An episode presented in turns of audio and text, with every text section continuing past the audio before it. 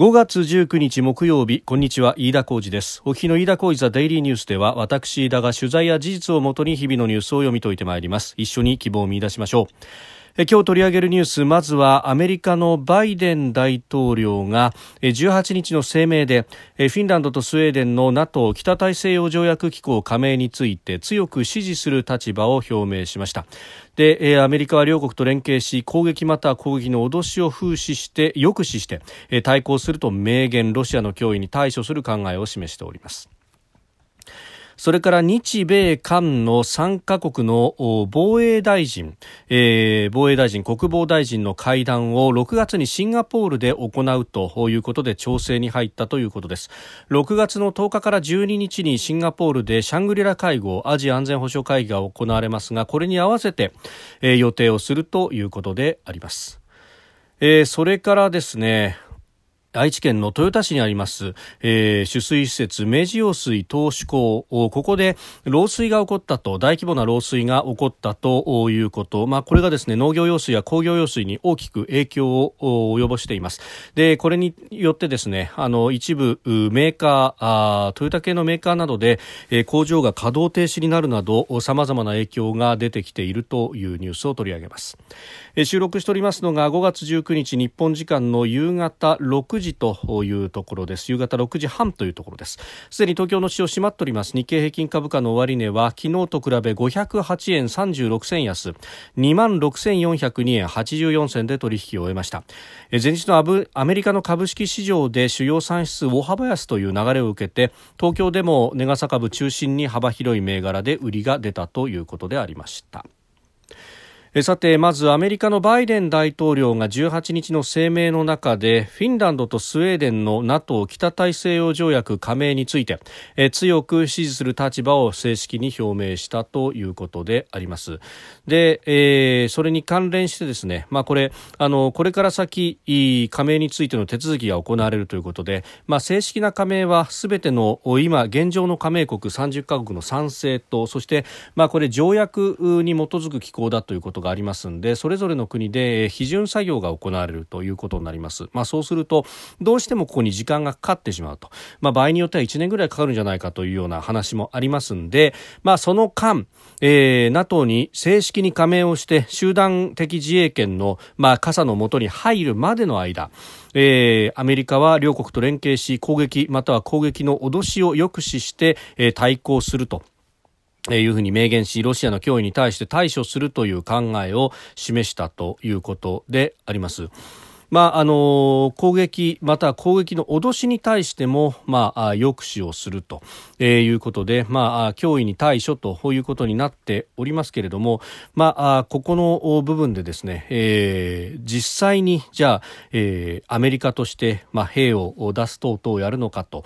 いうようなところが問われてくると、まあ、ただ NATO 加盟特にこの北欧の2カ国に関しては基本的には、まあ、ロシアを念頭に置いてというところであります。そうすると今ロシアがウクライナに対して侵略を行っているというところですが、まあ、あ県下伝えられているようにですねかなりうんウクライナが押してきているとロシアにとってはまあ不利な状況になってきていると。ここでさらに戦線をですね2正面3正面と広げるようなことはないんじゃないかということで、まあ、ある意味の掘削介入でも十分に、えー、足りるのではないかという、えー、こと。の、まあ、読みの表れなんではないかという分析もあるようです。また他方ですね、えー、プーチン氏がこのフィンランドとスウェーデンの NATO 加盟に関しては大した問題ではないというふうに発言したというような、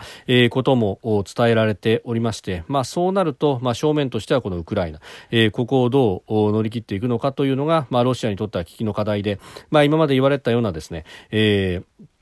NATO の東方拡大阻止と、えー、そのためにフィンランドやスウェーデンに対しても威嚇をすると、まあ、あるいは実際に攻撃をするというような可能性というものは、えー、若干リスクは低まったのかもしれないというふうに思います。まあ、あのアメリカは情報に関しては非常に正しいものを持っているということがこのウクライナの侵攻に関わるところウクライナロシアのウクライナ侵略に関わるところ、えー、開戦前からですね、えー、情報に関しては正確であったということが、えー、言われておりますもちろんあの情報が正確であったということそしてこれを知ってるんだぞということだけで抑止はできないということが、まあ、逆にロシアのウクライナへの侵略で、まあ、見えた部分でもありますが、まあ、他方、その情報を持ってですね、そしてそれにプラスして、えー、NATO という、まあ、同盟機構があるというところまでは、えー、ロシアが攻め込まないということを考えると、一定の抑止効果はあったのかもしれないと。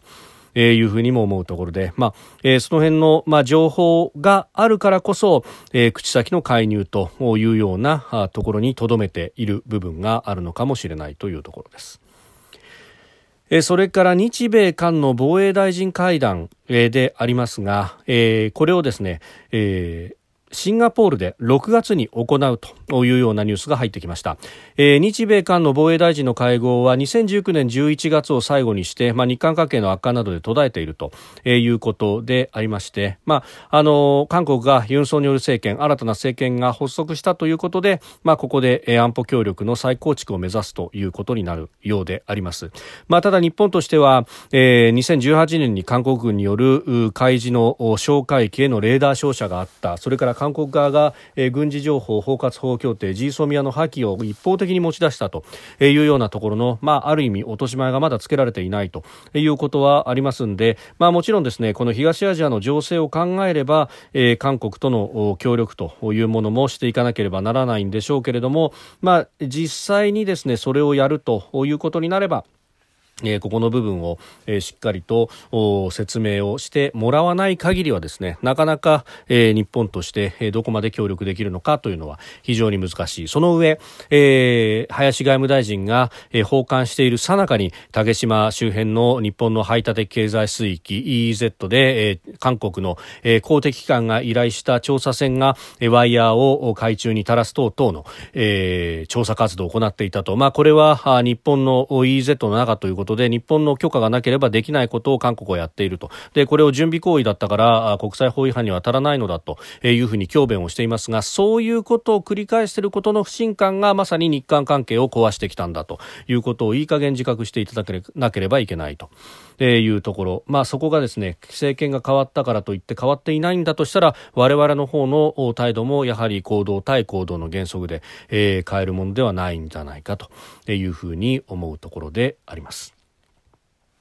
えー、それからですねこれ経済にも様々影響が出ていますが愛知県豊田市にあります取水施設明治用水投手港、えー、ここがですね大規模な漏水を起こしたということであります。で、えー、浄水場に溜めている水がなくなり次第供給水が止まってしまうということを愛知県側は言っているというところであります。でこの、まあ、明治用水、えー、投手港というところなんですが、まあ、ここを流れているですね、まあ、矢作川という、まあ、一級河川、まあ、その、えー、中下流域を中心としたですね水田農業地帯に対して、えー、水を出すと。でそれだけではなくて、えー、これを、まあ、一部工業用水としても使うということで農業用水と工業用水、えー、あるいは水道の用水もここから供給をしているというものであります。で、あのー、この地名で分かる通り豊田市、まあ、自動車産業非常に盛んなところでありましてで、えー、基本的には農業用水としてもともと整備されたものですけれども、まあ、水に名前はついていないということですのでこれを、えー、工業用水や水道用水にも供給をしていると、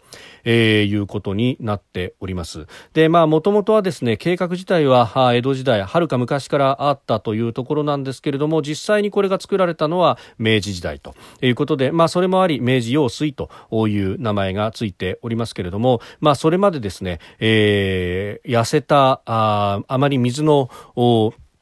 ない、えー、何も使えないようなところだったのがここで灌漑を行ったということで、えー、8000ヘクタール余りの、えー、水田地帯になったと。でその上あの秋になって水門が閉じられると水田が干し上がるということで、まあ、これを利用して今度、えー、冬にはですね麦や野菜、えー、それから菜種レンゲなどの栽培ということで、えー、高知の高度利用が図られたと、まあ、日本のデンマークなんて呼ばれるですね、えー、非常に有料な農業地帯ともなったと。で近年になりますと今度はあ工工業地帯としても、え、非常に有用になって、まあ、そうするとその豊富な水というものを農業にも工業にも使う、えー、というようなことになってきたと。でこれ実はあの世界灌漑施設遺産にも登録がされているというですね、まあ、世界的にも非常に認められたところでもあるんですが、まあ、ここ5月15日先週日曜日にですね現地で漏水を確認したというところから始まりました。でこの仕組みとしてですねここあの水門で水をせき止めてでそこの上の部分でですね、えー、水を貯めると。で、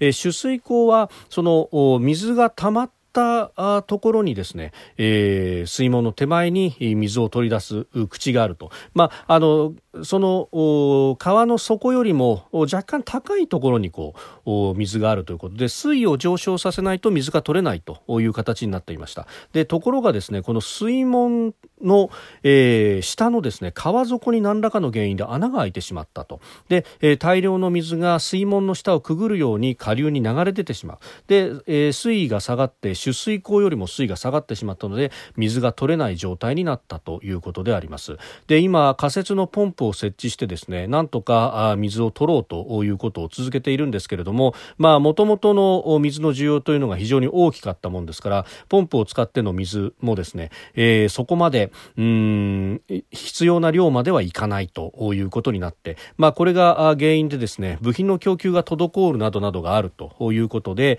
えー、トヨタ自動車グループのトヨタ自動食器の工場を止めるというようなことが出てきております。で、あのこれそのですねあの今のところの発表、まあ、これもともとそういう経緯があって農業用水だったということもあるんで、えー、東海農政局、まあ、農林水産省の傘下で、えー、管理をしているということで、えー、15日日曜に現地で漏水を確認と。で16日には漏水防止のため、えー、漏水箇所と推定されるところに採石、まあ、石を投入してですね。であの穴を塞ごうとしたんですけれども、えー、水漏れの状況には変化がなかったということ。そして、えー、その水漏れの範囲は17日火曜日の段階で、えー、広がってしまって、えー、取水量水を取る量というのが非常に減少していると。で、えー、この辺りから非常にこう問題にが顕在化してきているということで、えー、今のところですね、あの、ポンプをまず25台、えー、18日の時点で仮設ポンプを設置しさらに追加ポンプを、えー、17台えー設置してこれを今日の早い時間から稼働するということで、まあ、なんとか水を取り込もうとしているんですけれどもただ仮設のポンプで取れる水の量というのも限られるということでありますので、まあ、非常にこれが、え影響を及ぼしているということであります。であの段階的にですね復旧する方針ということが出てきておりまして水の量はま水準まで回復してきているということのようですけれどもまだですね、えー、不具合が出出ているというようなことが出てきております。で、あの県側はですね、今度は浄水場で貯めている水の量が通常の水準に回復しているということで、まあ工業用水に関しては、うん、段階的に元に戻す方針ということが、えー、出ております。まあこれはですねあの川から工業用水の取水路に水を流したということで、まあ、あのこのこの明治用水の取水路とはまあ別の枠を確保したということで工業用水に関しては手当ができたんですが一方で農業用水は、えー、まだ復旧の見通し立っていないということで、まあ、これから田植えの時期を迎えているというようなことがありますので、まあ、ここが農業の生産にもまた影響が、えー、かなり出てきそうだということが言われております。まあ、あの原因の究明明次へ生かすどうするというあたり今、まあ、現場必死でやっているということなんですけれどもしばらくその影響というのがまだまだ続きそうなところがあります。飯田浩司ザデイリーニュース月曜から金曜までの夕方から夜にかけてポッドキャストで配信しております。番組ニュースに関してのご意見感想飯田 TDN アットマーク Gmail.com までお送りください。飯田浩司ザデイリーニュースまた明日もぜひお聞きください。飯田浩司でした。